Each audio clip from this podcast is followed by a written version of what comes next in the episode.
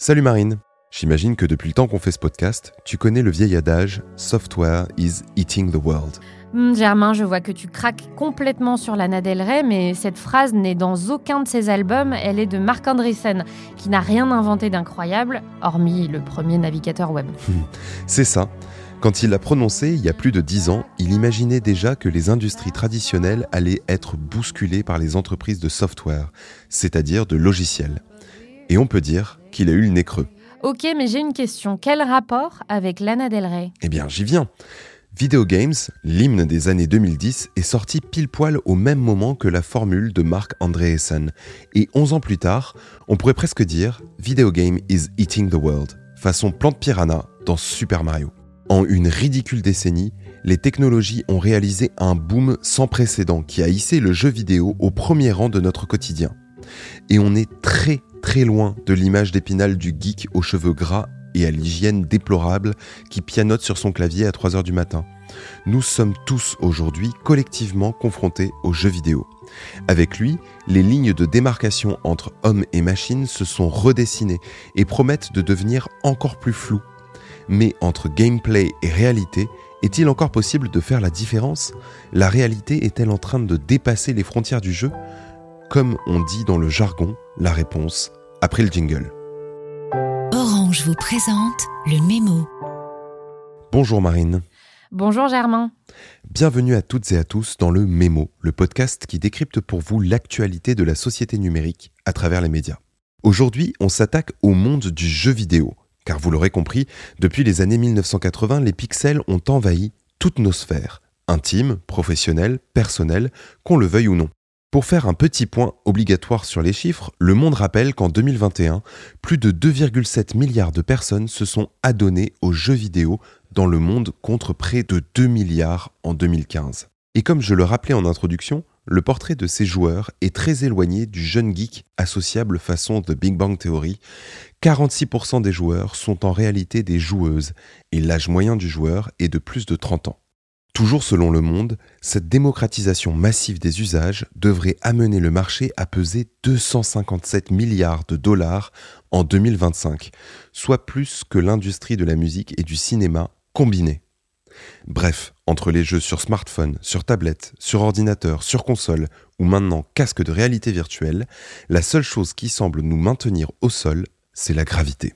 Et ce qui est intéressant, c'est qu'aujourd'hui, le jeu vidéo n'est plus seulement considéré comme un divertissement, mais comme un service. Tu parlais de gameplay en introduction, c'est-à-dire de l'expérience de jeu qui ne cesse de s'améliorer. Entre aventure, challenge, graphisme hyper esthétique et récit hollywoodien, l'immersion par le jeu vidéo est désormais quasi totale. De l'autre côté, grâce à la connectivité au débit, les jeux interactifs avec les modes multijoueurs ont littéralement explosé.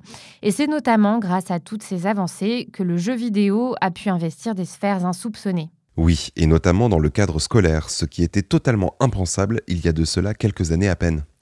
Sans vouloir jouer à Mercastor, je me souviens très bien du temps où il n'y avait pas plus grand drame pour un parent que de voir son enfant tomber dans le grand méchant vortex du jeu vidéo.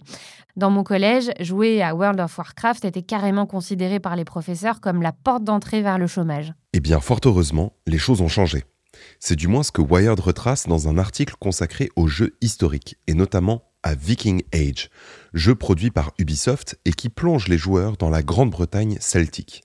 Le jeu, fruit d'une collaboration entre développeurs et historiens, a été spécialement conçu à destination des élèves et déployé dans plus de 52 écoles au Royaume-Uni pour faire redécouvrir cette période historique de manière ludique et immersive. Et ça marche vraiment? Les professeurs ne sont pas dubitatifs? Si, bien sûr. Certains sont évidemment toujours frileux à l'idée d'intégrer le jeu vidéo dans les salles de classe, mais les horizons s'ouvrent progressivement. Toujours dans Wired, un directeur d'école canadienne affirme que les jeux vidéo sont de vrais outils pédagogiques qui lui permettent de capter l'attention des élèves et notamment de ceux qui ont des mémoires plus graphiques.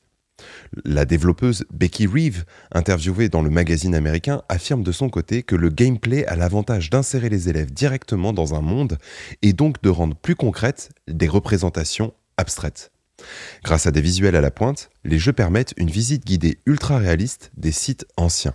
Avec tout de même un seul hic, celui que d'un point de vue narratif, les récits historiques sont en revanche toujours retranscrits à travers une lentille occidentale. Personnellement, j'aurais rêvé de parcourir la Grande-Bretagne celtique à travers un jeu vidéo en classe.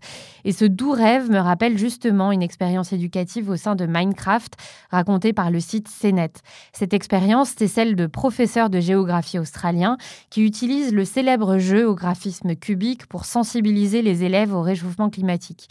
L'un d'entre eux, le professeur Warwick Goodsell, explique d'ailleurs à CNET comment ses élèves travaillent collectivement sur Minecraft à la résolution de problèmes géographiques et réfléchissent ensemble à partir de la théorie du cours à un aménagement urbain qui prend en compte les problématiques de la crise climatique. Bref, le jeu éducatif, en plus de faire prendre conscience à la nouvelle génération des enjeux de demain, leur apprend à faire preuve d'initiative et d'alternative. Alors, que demande le peuple? Présenté comme ça, même le plus grand des technophobes serait séduit. Plus sérieusement, ce que je retiens à ce stade de l'épisode et de ces deux expériences éducatives sur l'histoire et le climat, c'est qu'on ne peut en définitive plus vraiment appréhender le jeu vidéo sous le seul prisme du divertissement. Non, ce serait trop réducteur. Nous avions par exemple abordé dans l'épisode dédié à la santé mentale toutes les manières dont les jeux vidéo peuvent être utilisés comme outils thérapeutiques. Mais au-delà du secteur éducatif ou médical, le jeu infuse désormais tous les pans de nos économies. Transport, commerce, finance, la liste est longue. Pour le New York Times, ce brouillage des genres implique carrément que nous devrions inventer un nouveau mot pour jeu vidéo, tant ce terme ne parvient plus à saisir la réalité de ce qu'est devenu cette pratique car les jeux sont désormais incontournables. Netflix, Facebook, Microsoft, TikTok, Amazon, Apple et Google, à des degrés divers, proposent désormais tous des jeux vidéo. Même Zoom, oui, Zoom a annoncé inclure des fonctionnalités jeux dans ses prochaines versions. Pourquoi pas Slack tant qu'on y est? Quoi qu'il en soit, pour le New York Times, le terme jeu vidéo serait donc dépassé, car de nombreux jeux actuels diffèrent radicalement de l'image que l'on se fait de la bonne vieille console PlayStation ou Xbox. Aujourd'hui, des jeux qu'on appelle pervasifs, comme Pokémon Go, Fortnite ou Animal Crossing, combinent des éléments des mondes réels et virtuels. Ils sont à la fois jeux vidéo, lieux de rencontre, d'organisation politique, de culture pop, autant d'activités qui rendent le terme de jeu vidéo totalement désuet. Mais est-ce que ce nouveau mot que le New York Times appelle de ses voeux, ce ne serait pas le métaverse par hasard? Oui et non. Pour Steven Ma, le vice-président du géant de la tech et jeu chinois Tencent, qui s'est confié au site GameIndustry.biz, le métavers n'est qu'une brique d'un nouveau monde où les jeux transcendent leur propre médium. Ce nouveau monde, il l'appelle la réalité hypernumérique. Selon lui, le futur sera fait d'expériences mixtes, comme dans le domaine de l'e-sport, où des stades sont pleins à craquer de fans qui viennent encourager des équipes qui pratiquent un sport en ligne, tandis que des millions d'autres les regardent eux-mêmes à distance. Nous n'en serions qu'au balbutiement de l'industrie, bien qu'elle se développe très rapidement et s'étende à grande échelle. En filant la métaphore du cinéma, l'industrie des jeux vidéo serait, selon Steven Ma, aujourd'hui comparable au Hollywood des années 30. En clair, il y a encore du chemin à parcourir. Merci beaucoup Marine. Ce que je retiens de cet entretien, c'est que si les jeux ont depuis toujours contribué à façonner la société, ils sont aujourd'hui amenés à jouer un rôle plus important en matière de créativité, d'apprentissage et d'interaction sociale. Et cette nouvelle domination est telle que la notion même de jeu vidéo semble s'effacer au profit d'une autre, encore floue, de métavers ou de réalité hyper numérique. Sur ce, merci à vous de nous avoir écoutés. N'hésitez pas d'ici là à vous abonner à ce podcast sur votre application préférée. À la semaine prochaine pour un nouveau numéro du Mémo. C'était Le Mémo, un podcast orange.